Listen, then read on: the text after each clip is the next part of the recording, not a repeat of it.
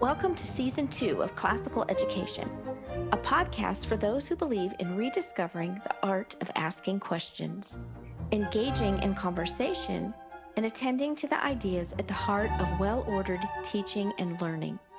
Adrienne Fries and Trey Bailey invite you to join them on a journey in pursuit of the true, the good, and the beautiful as we participate in the great conversation and listen to the many voices coming from the world of classical education.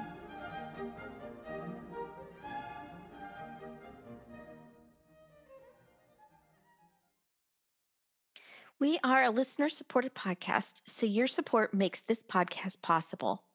We invite you to explore our freebies on the art of teaching through our Patreon page. This month, we will feature our guest and scientist, Dr. Steve Mittwede. If you're a member of our Patreon page, you can access our bonus podcast episode with Dr. Mittwede and Trey discussing the all important topic of science posters and why they matter, even in a classical school. Visit patreon.com forward slash classical education. Again, patreon.com forward slash classical education and take advantage of the freebies we offer as a thank you for your support. Enjoy the show.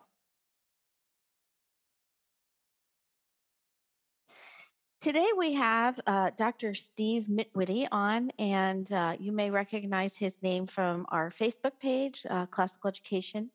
He he tends to post lots of little wonderful quotes from Aristotle, metaphysics, and various other sorts. And uh, Trey can't be here today, um, so um, I'm going solo today. Uh, so we're going to make the interview kind of short, probably about 30 minutes, even though I have about an hour and a half worth of questions to ask uh, Dr. Mittwede. And uh, but we're going to start off with just probably two questions because he can share a lot. He's got a he's a wealth of knowledge, and we we all need help with how to teach science classically. It's a big topic. Um, so with that, I'm going to ask him to introduce himself and give a little background about his uh, his work in the field of science and as a classical teacher and uh, what matters most to him. And then we'll dive into some really great questions. Thanks, Adrienne. I should mention that my formal training through the doctoral level is in geology, so earth science.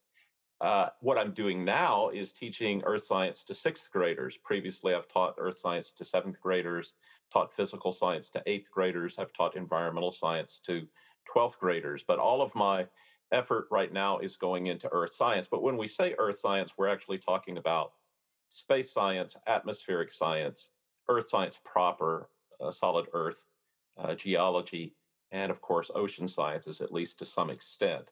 Uh, in the midst of that, we also talk about soils and, and you know, rock cycle and, and whatnot. But uh, again, my training is in geology, and so I'm, I'm working in my wheelhouse as an earth science teacher even though I've had to grow a lot in my understanding of space science and atmospheric science to be able to do my job well. In addition to my training in geology, I also have uh, graduate degrees in intercultural studies, in uh, theology, and also in educational leadership.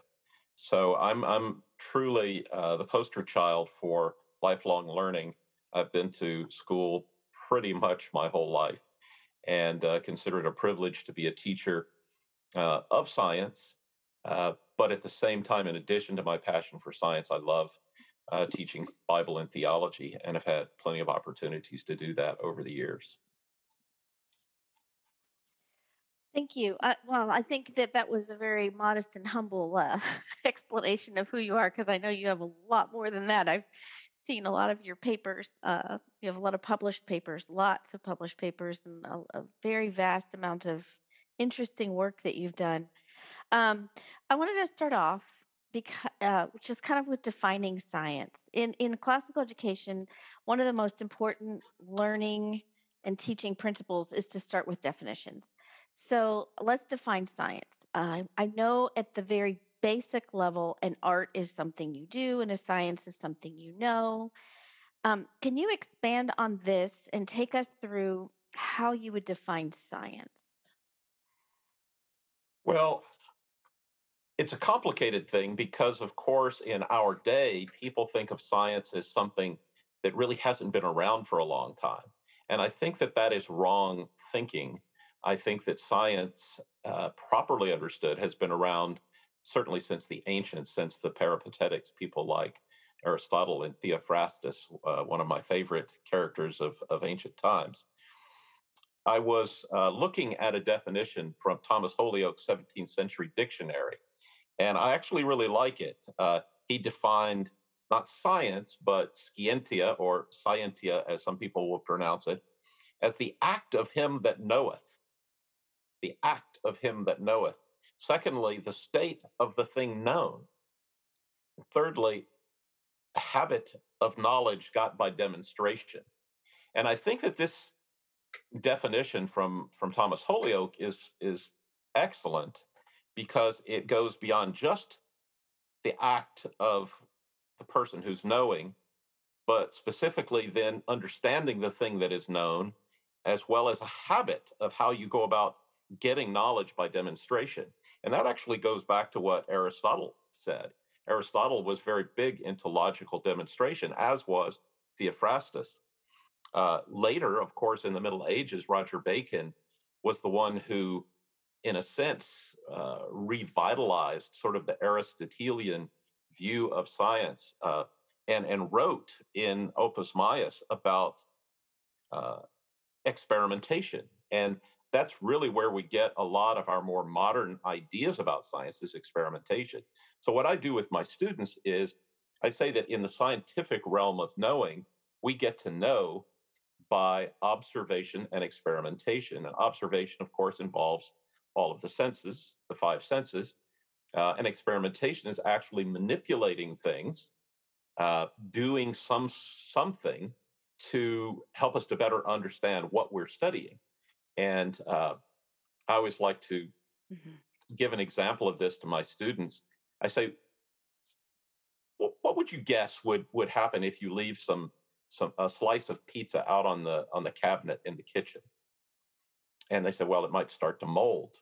And I say, okay, what would be the the factors that would affect how rapidly it would mold. How long do you think it might take? If you've ever seen this happen, if a piece of uh, a slice of, of pizza has ever been left out on the counter in your house, uh, what would you guess might be the period of time it would take for it to start to go green? It starts to go moldy.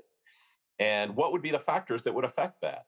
And it's amazing the number of things that sixth grade students come up with in saying, well, you know, how much moisture is in the air? That would affect it. And then they say, well, yeah, but also like how much moisture is on the pizza? How much sauce? And maybe the seasonings in the sauce will affect it, or the amount of the toppings, or is it in the light, or uh, is it in a draft? And so they, they start to think about it, and they're they're they're starting to realize that to do an experiment to test their hypothesis, there are actually multiple factors that have to be considered. What are the parameters that are affecting that? And this is this is a great way of uh, engendering conversation in a classroom around an Mm-hmm. idea. And I've had students come up with tens of different factors that they would have to understand uh, in order to be able to test that hypothesis. And so this is the type of thing that I think that uh, a classical educator will do in the classroom. They are centering Mhm. topics. It's not just delivering information, but they're they're they're centering around a topic and they're engaging the students to actually draw upon their experience and to apply their understanding of these various things to the question at hand, what whatever the the mock hypothesis is that's being discussed. I love I love so much of what you said and I'm I'm hearing in that the art of teaching. Like this is the art of teaching um even though you know I I, I originally said you know an art is something you do, science is something you know. I love that you said the the um what was the gentleman's name that defined science? Uh. Roger Bacon. No, before that, the first one. Mm, oh, Thomas Holyoake. Yeah. Yeah, yeah. I love that you said he said the act of he that knoweth. And so right there, that's the that's the art of teaching science. There's art Right. in there because it's the acting of the doing. Sure.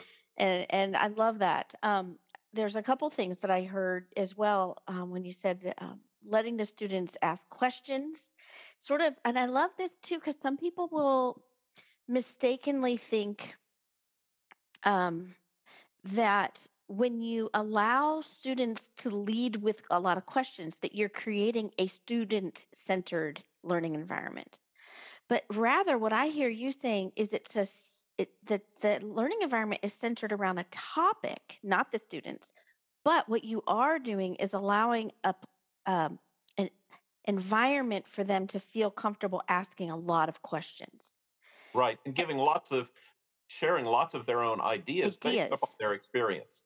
Right, and I think that's that's brilliant. And and I also heard you say um, a lot that's important in this is by learning by observation and experimentation, and that also ties in with the art of teaching science. And uh, so that brings me to my next question, which I, would like to dig a little deeper in talking about the art of teaching science. So, um, a lot of our audience is new teachers, uh, new home educators, and I'd like you to talk to them about what you think are the best practices of the art of teaching science. So, um, thinking through K 5 and then 6 through 12, how is the art of teaching science going to be similar and different in, say, K through 5th and 6 through 12? What do you think are the best practices for classical schools? Well, I think there's certain practices that never age that that can be applied to, uh, across the the grade levels whether you're talking K5 or you're talking 6 through 12, it's it's absolutely critical that we get students out into nature.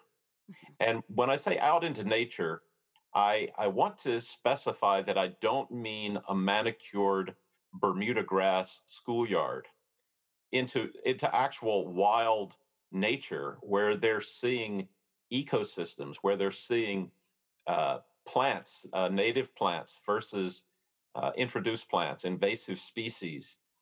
Uh, at one of my schools in Texas, I was thrilled when we moved onto the campus and realized that there was an old stock pond on the campus.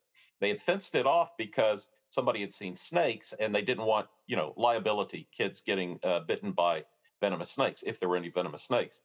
So I'm like, this is the greatest thing that we have this pond on campus and in fact, I wrote a detailed uh, proposal for how this pond could be used.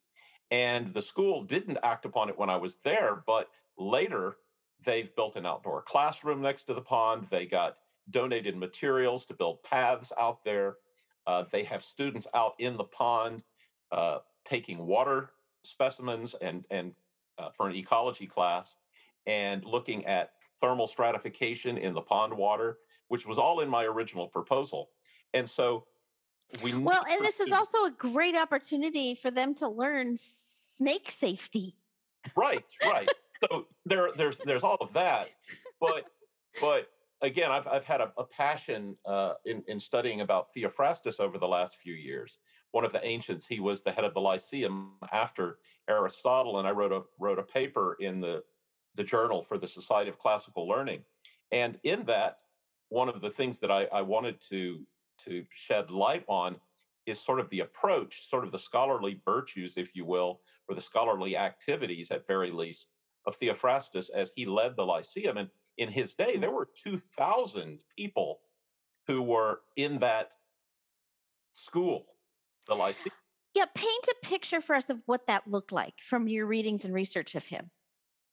Well, um, I don't want to get too much off onto that, but I'll say this: the Peripatetics, of course, had a reputation for for for strolling, right? That that uh, it's it's the idea of walking and talking, mm-hmm. and I think that this is a great model for us as we work with, uh, particularly younger students, is to walk and talk in unmanicured nature, observing, pointing things out, letting kids see things for themselves and not only seeing for themselves, not only observing, but then describing.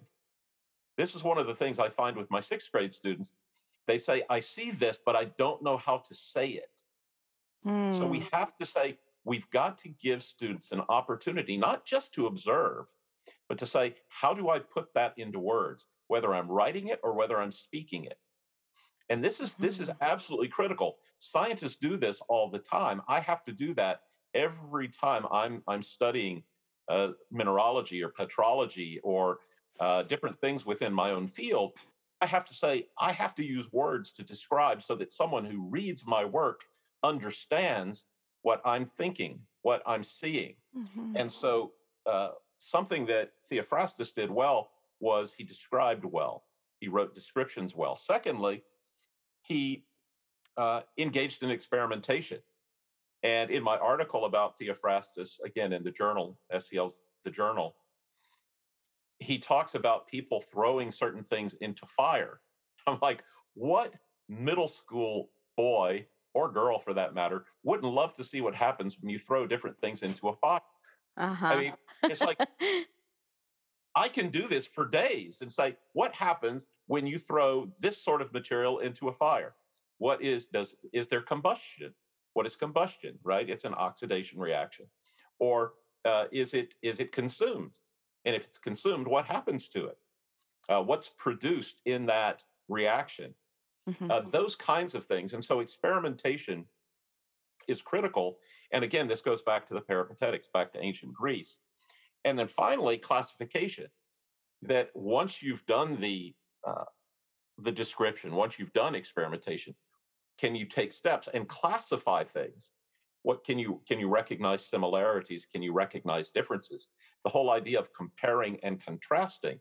This is what scientists, real scientists, do every day Mhm. is this thing of comparing and contrasting. So we need for our students in nature to be able to do these things that Theophrastus models so well for us, and that many others since have have engaged in. And this is what professional scientists do in the laboratory or in the field uh, every day.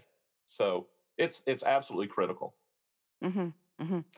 Now, do you have your students or have you had your students ever keep nature journals and what does that look like? I have not because I often was doing my nature stuff on the side because it didn't fit perfectly with my curriculum. If I were teaching, if I were teaching uh, about plants, I'm, that's not my thing because I'm a geologist. But if I were teaching about plants, I very definitely would have them drawing and labeling and classifying or learning about, you know, Linnaeus's classification or whatever of plants. You know, uh, are are leaves pinnate? Are they uh, Mhm. serrated sorts of leaves? Or you know, whatever. What's the venation like in the leaves? And so students, without a lot of prompting and without actually reading what the experts do, they can come up with those sorts of things, right? Mhm. Mhm. Or is it a single leaf on this on this little stem, or is this are there multiple leaves? And so those sorts of things students can discover for themselves, and Mhm. and then say, okay, they may say, well, I'm not a good artist. I say, well, how can you be? How, how can you know unless you do it?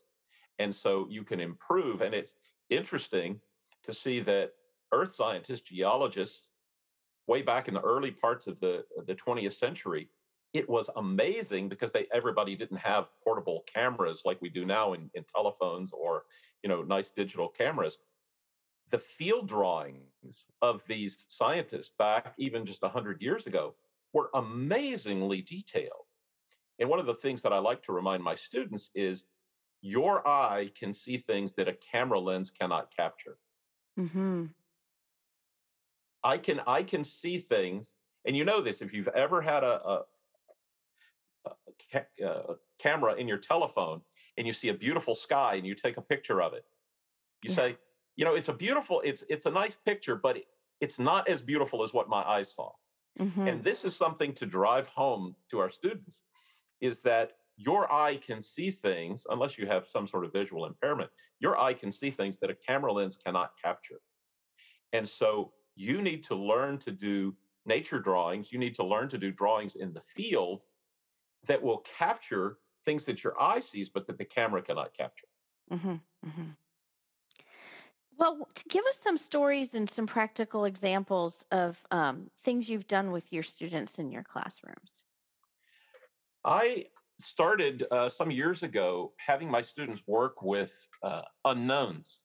We all know about unknowns in chemistry class, high school chemistry, where you're given an unknown solution and you have to do various tests to determine what it is.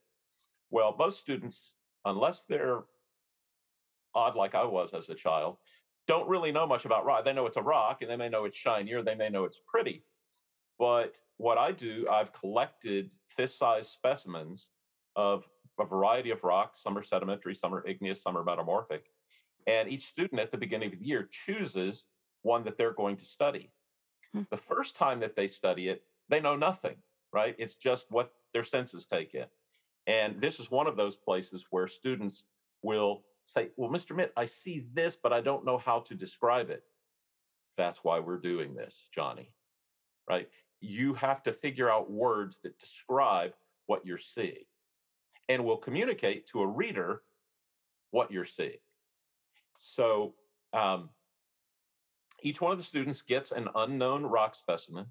And at first, all they're doing is using their senses and their ability to, to use language to describe mm. what they're seeing. And again, they have no expert knowledge. Maybe in an earlier grade, they've learned about igneous, metamorphic, and sedimentary rocks, but that doesn't mean that just looking at a, at a rock specimen that they could actually identify, oh, this is an igneous rock, or this is a metamorphic rock, or this is a sedimentary rock. Because again, that's sort of specialist knowledge. So at the beginning of the year, they just write, it's rough, it smells dirty, uh, it's this big. I allow them to use a ruler just so that they feel like they're accomplishing something by measuring it. And I introduce the, the whole idea of maximum dimension because it's not a regular solid like a, a, rect, a rectangular prism or something. You know, it's an irregular specimen. So what's the maximum dimension? Uh, right. Specimen? There's not a height and a length and a width. It's it's irregular. And so what's the maximum dimension or what's the minimum dimension? That's the that's a, a scientist's way of approaching that. So as the year goes on, they actually study about minerals and properties that can be used to uh, identify minerals within within the rock. And so then they they get the rock specimens again and they say, oh, I can test for hardness. I can describe the luster. I can see if it has a streak. I can see uh, is, is there an obvious crystal form? Uh, is there cleavage or is there fracture? All of these different sorts of things. So they take their new knowledge that they've gotten in class and they start to apply it to their specimen. And of course, as we're teaching them the these different properties, they're seeing those things in in excellent mineral specimens. Now they take that knowledge and apply it to their unknown and say, can I use those same things that I've learned about to identify minerals that make up this rock. Then later in the year, kind of quite late in the year, after they've learned about the rock types, igneous and metamorphic and sedimentary, and they get a special, just a chapter from the textbook that helps them, as well as uh, a table of mineral for mineral identification in the previous phase. Then they can take their mineral compositions, their, their, the, take the mineralogy of the rock, and then say, can I identify the rock type? So if I have a mm-hmm. rock that's made up of sort of gray quartz and maybe some white feldspar and some black biotite mica, what could this be? What type of rock could this be? Given hmm. the, the textures, given the mineralogy, um, given kind of the, the overall appearance of the rock, uh, the crystal size or grain size if it's a sedimentary rock, can they now identify the, the rock type and say, oh, this is a, a, a light colored granite, mm-hmm, mm-hmm. right? Something like that. Or this is a, a conglomerate and it's made up of these types of poorly sorted sedimentary clasts or something. And so they actually get to the point at the end of the year that they're making fairly sophisticated identifications of what at the beginning of the year was just it's a rock, hmm. right? So they they they study the mineralogy, then they study the petrology, the, the rock identification, and they actually say, oh, okay, so I know that this had to have formed in this sort of geologic context. Okay, so what I hear that I think makes that very classical is that you're not just using a checklist of, oh, we're going to teach rocks this month, check. We're going to teach, you know, each thing, each month, each topic. But what you're doing is you're spiraling back to help them. Your objective can't be captured in one lesson because your objective is actually to help them learn how to make connections and how to um, verbally explain the connections they're making. So you're having like a bigger, this is a more classical way of teaching because your objective is about helping them learn how to make connections and helping them to express those ideas Right. rather And to than and to when they ideas, right and when they do that then they're actually keeping the knowledge right. about the So they rock they learn sure they learn particular properties and and how to test for those properties but then they're saying okay i i can do this with any rock specimen that i come across it's not just this rock specimen i could do the same thing with any rock specimen Mhm. and if i know how to do that if i have let's say some simple book or table of of properties of minerals i could identify uh, the vast majority of rock forming minerals. And that's going to then help me uh, as I take into account the textures and the fabrics of the rock to actually identify the rock. And and then so you're teaching just, them you're teaching them the process of how to think like a scientist that's what i hear that you're doing right, You're teaching them how to observe, how to think, how to ask the questions, how to make the connections, how to record it. But it right, does you can't do that in one lesson with an objective up on the on the chalkboard.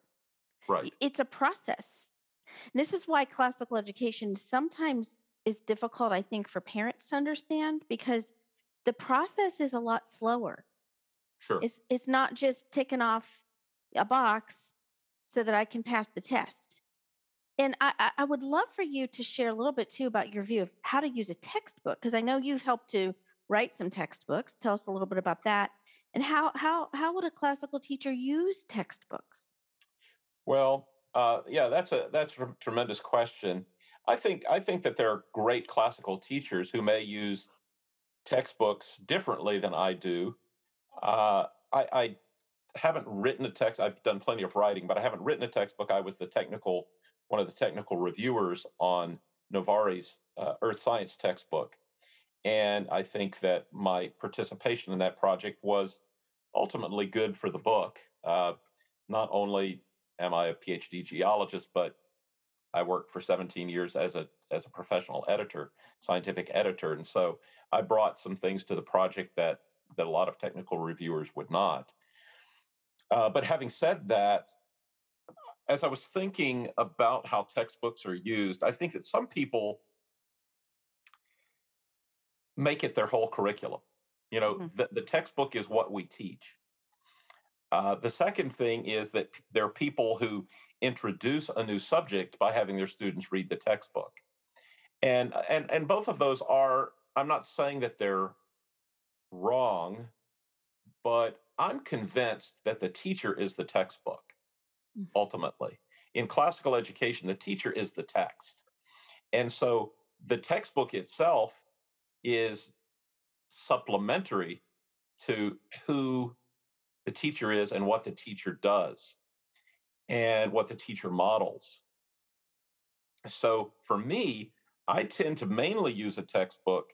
Uh, I, I assign portions of reading as review of subjects that we've covered that helps them to helps the students the readers to pull together uh, maybe with some more kind of color commentary in certain areas or uh, with different graphics and different things to solidify their understanding rather than to to teach the textbook the textbook i use mainly as a review tool.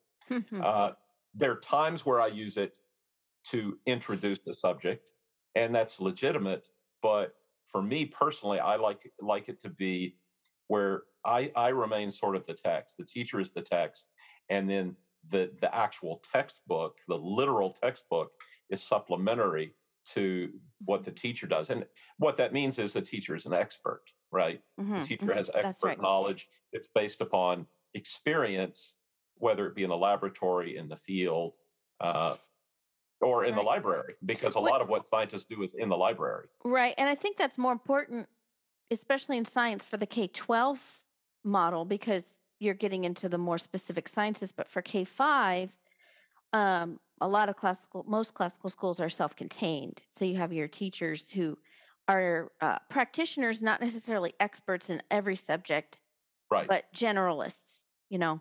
sure Um, so, which is also another great reason why nature study works wonderfully for K 5. Sure, absolutely. Yeah, I, I, I know you've um, you've also done some really great work with integrating um, science with poetry, and you're really big on integrating. Tell us a little bit about that. Well, I think that my my ideas are all based upon a presupposition that I have about truth pursuit, and that is that there's a unity of knowledge. Uh, I'm not the first one to say that all truth is God's truth. And if all truth is God's truth, that means that truth, wherever we find it, is from God and consistent with his character, his will, and his plan. And if that's the case, then that means that no true knowledge can be in conflict with any other true knowledge. And I need I need for my students to understand that our scientific interpretation can be wrong, but so can our theological interpretation or our historical interpretation. So I developed some years ago, actually over two decades ago, I developed a diagram that I call the three realms of knowing that that helps me to communicate to students how everything fits must fit together. Doesn't mean it doesn't mean that we never have apparent conflicts but it does mean that somewhere my interpretation of my data may be wrong. And I liken this with my students to a connect the dots drawing. Everybody's done a connect the dots drawing, and connect the dots drawings are great as long as you can count, right? You can go Right, from one right. to two to three. Well, in science, our data isn't all numbered for us like that.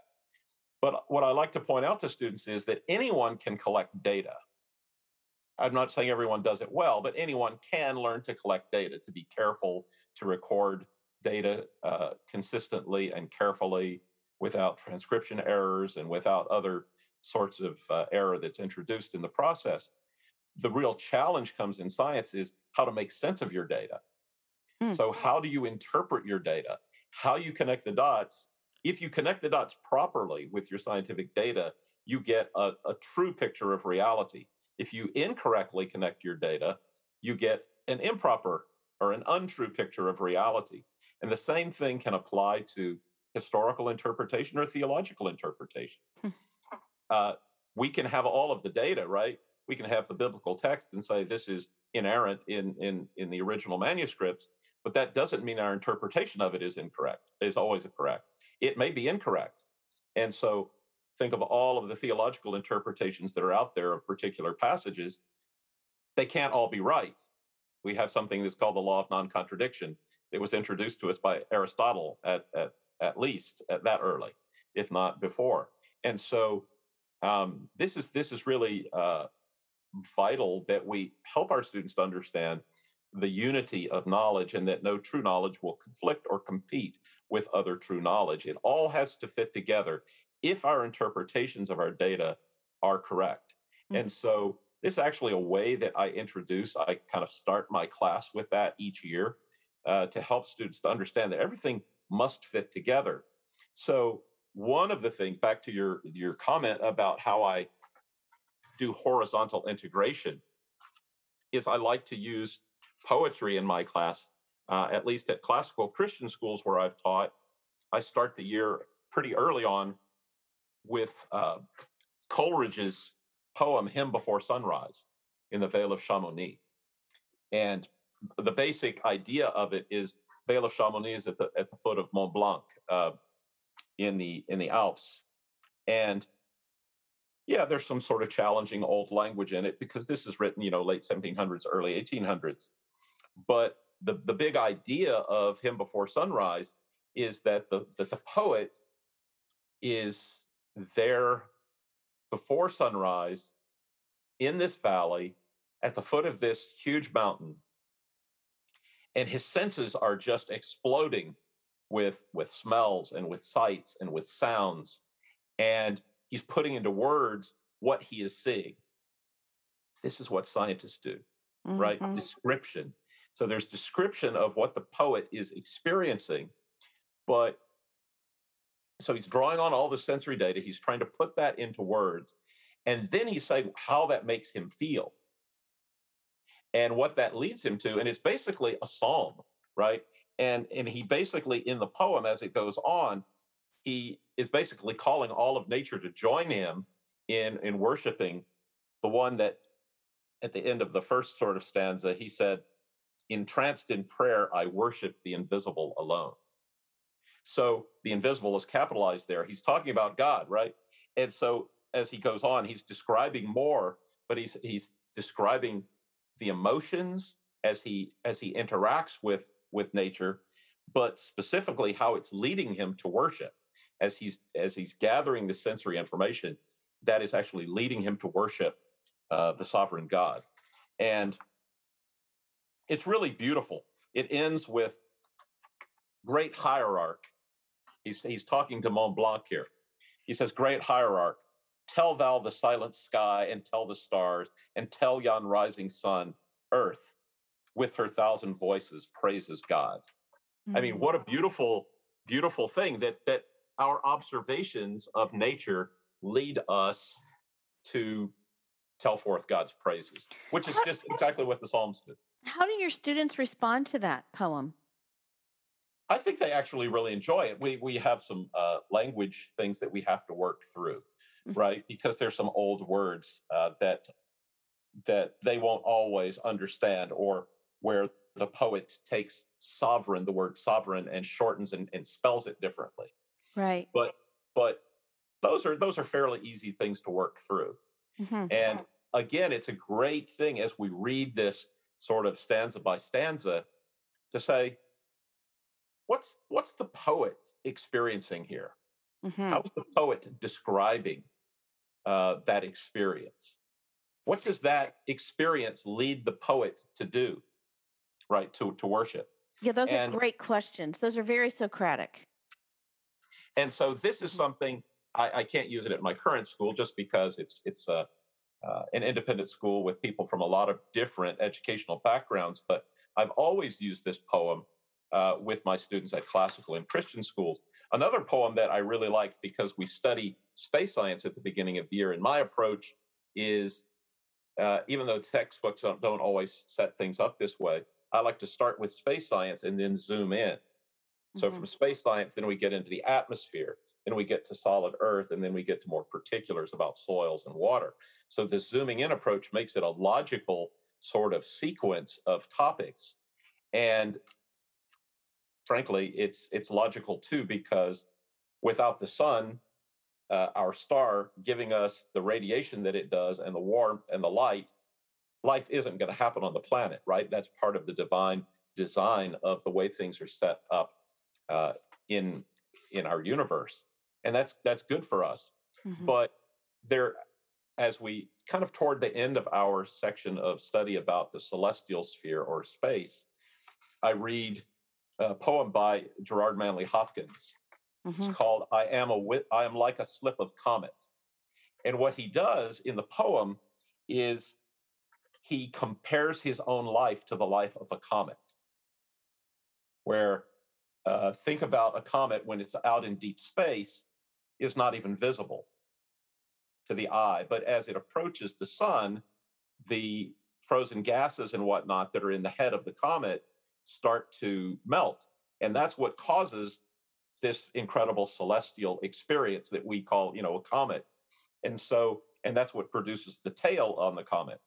And so he compares, the poet compares his life to the appearance of a comet going around the sun and then going back out into space. And he he ends he ends the, the poem. He says, and then she goes out talking about the comet. Then she goes out into the cavernous dark. So I go out, my little sweet is done. I've drawn heat from this contagious sun to not ungentle death, now forth I run. So he's talking about his own life being like the life of a comet, the appearance and then the disappearance, if you will, of a comet. But but note how he he, he refers to his life as a little sweet, a little sweet. And then he says, to not ungentle death, now forth I run. He had no fear of death. Mm. Not ungentle death, right? It's a double negative. Not ungentle death. Now forth I run. Why was he not afraid of death? Because he had drawn heat from this contagious sun, right? He had done what he was supposed to do in his life. and so he and he had the faith commitment, the the um, the connection to the Son that was necessary. So now he could go to death, and it was un, it was not ungentle death. It's a gentle death. There's no fear of death here by the poet. And, and interestingly, he only lived to be about 45 years old. Wow. That's amazing. Um, well, oh my gosh, I, I have a whole list of more questions and I'm I'm feeling like we're out of time and I'm thinking we're def- we're definitely going to have you on multiple times. Um, and I I guess let's a couple things I, before we close out. Every time we close out an interview, I ask um, what quote from a book has had a huge impact on you, or is there an author that you think is underread or often misunderstood that teachers ought to pay be paying more attention to? I think that question would probably be great for science because there's probably a lot of scientists who are underread, right? Right. So, um, if you want to answer one of those, and then we'll close it out. I do want our listeners to be thinking about what other questions they would have for you, and maybe on our Facebook page they could um, they could share those questions. Sure. Um, I think our our Facebook page is just classical education. Um, so I'd love to hear from our listeners what other questions, so we can have you on multiple times and get more questions answered. But um, which of those questions do you want to answer? A quote or an author that you think is underread and misunderstood? Well, right now, I think I'll, I'll go with a, a, quotation because this is one I actually use with my students uh, at all of my schools. I've used this quotation because I say that what we're doing in science class and, and frankly in all of life in all of our classes, we're we're pursuing truth. And uh, in my three realms of knowing, there's of course a scientific realm of knowing. There's what I call the documentary realm of knowing for answering historical questions, and then a metaphysical realm of knowing, which I, which I say answers the ultimate questions. Uh, but in that kind of under that umbrella, as I'm talking about truth pursuit, I use a, quote, a, a quotation from Tolstoy that I think only shows up in his diaries. And it says this truth, like gold, is not to be obtained by its growth, but by washing away from it all that is not gold.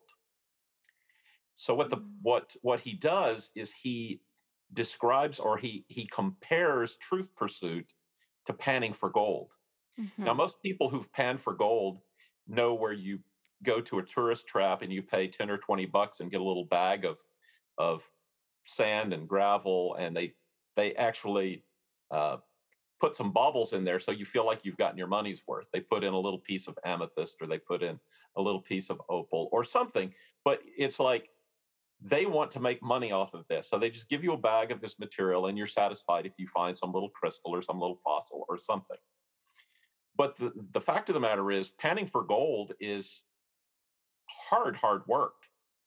Uh, it's it's dangerous. It can be dangerous work.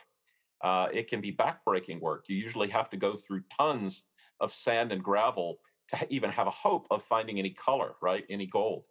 So I, I like I use this because I want my students to understand that truth pursuit is hard work. Mm. Uh, it can be dangerous work, even uh, not necessarily physically dangerous, but it could be dangerous to a reputation, right? Because we might be swimming upstream. We might be going against the flow of what everybody else thinks. And there are lots and lots of things. All you have to do is spend a few minutes on Facebook to see that people argue about a lot of things. It's pretty unpopular to go against the flow of, of public opinion.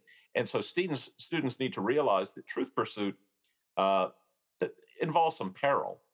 Uh, it's hard work to to get a hold of truth. It's not you know, kind of the proverbial just kind of falling off a log, but it requires, uh, in some cases, people dedicate their lives to to answering a question. It may take decades to find those sorts of answers, and and I think that we serve our students well if they realize that truth pursuit is hard work, mm. but it's worth it because of the potential precious payout. When you get truth, when you lay hold of truth, when you uh, get that thing that you've worked so hard for, you will understand how precious it is, mm-hmm. right? Because you've you've dedicated your life to the task, and it truly is. Because again, all truth is God's truth, and if if we're pursuing that with uh, with passion and with focus and willing to to put in the effort, the potential payout is indeed precious. That's beautiful. In fact, it's making me want to have a whole podcast with you just on what is pursuing truth, what is pursuing goodness, and what is pursuing beauty in science. What does that look like in a classroom? Those three Oh, topics. That would I'd be be a happy to, I'd be happy to discuss that with you. oh, that would be a great session. But uh yeah, can you read that quote one more time? Sure. Truth, like gold, is not to be obtained by its growth, but by washing away from it all that is not gold. Oh, that's beautiful. And I'm so happy that you picked a Tolstoy quote and not just a scientist, even though there's wonderful scientist quotes. I'm happy that you tied in literature to science. Oh yeah. Well, that's my thing, and I, I think you know there was one other thing that I, I wanted to mention, uh, and this is it's been attributed to Jack London. It's been called his credo, and I, I'd like to read it in closing. I know we're we're probably yeah. over time, but Oh, no, is please do. Yes. it's not long, and it's supposedly from the Bulletin, which I think was a newspaper in San Francisco, uh, and it's dated December second, nineteen sixteen. But listen to what I use this in science class because he compares his life to a meteor. Okay. And of hmm course, we study meteors and meteorites and things like that in my science class. So he says this I would rather be ashes than dust. I would rather that my spark should burn out in a brilliant blaze than it should be stifled by dry rot.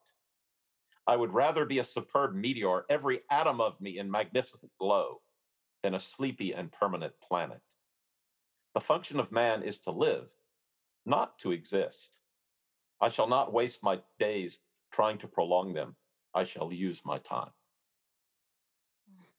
And, you know, I think that this is basically the same idea of memento mori, of, of re- realizing that you're mortal and therefore that knowledge that, that you are subject to death and will die should inform and should empower and should propel you through life to use your time wisely. hmm And and he says, I want to be a superb meteor, not a, a sleepy planet. I, I want to blaze. Now, he may have been, you know, an existentialist like Hemingway, but the point is he's he's drawing upon scientific knowledge, understanding. He's applying that to life. And I think that that's a beautiful thing when we do that. And hmm and Hopkins does that. Uh, Jack London does it here in his credo. And there are lots of things like this that I think that good classical educators must draw upon so that they see that what they're learning down the hall in their humanities class is not competing with, but instead it's it's interdigitating with what they're studying in their science class. All of this fits together and is beautiful when we see the unity of knowledge. That's great. You've done an awesome job at giving us just a taste for how teaching science classically helps students make connections to all of life. And Absolutely. I think that I'm excited to have you back on again. I want to hear more. I know you have so much more more wisdom to share with us. So um but thank you so much. This was a wonderful conversation. Thanks for having me. Thank you so much for listening. We invite you to experience the art of teaching through interactive learning communities at our Patreon page. Visit patreon.com forward slash classical education. Also, be sure to join the conversation on our Facebook community at facebook.com forward slash groups forward slash classical education. We are a listener supported podcast, so your support makes this podcast possible. As the great artist and educator John Ruskin once wrote, Well, my friends, the final result of the education I want you to give your children will be, in a few words, this they will know what it is to see the sky, they will know what it is to breathe it, and they will know, best of all, what it is to behave under it, as in the presence of a Father who is in heaven.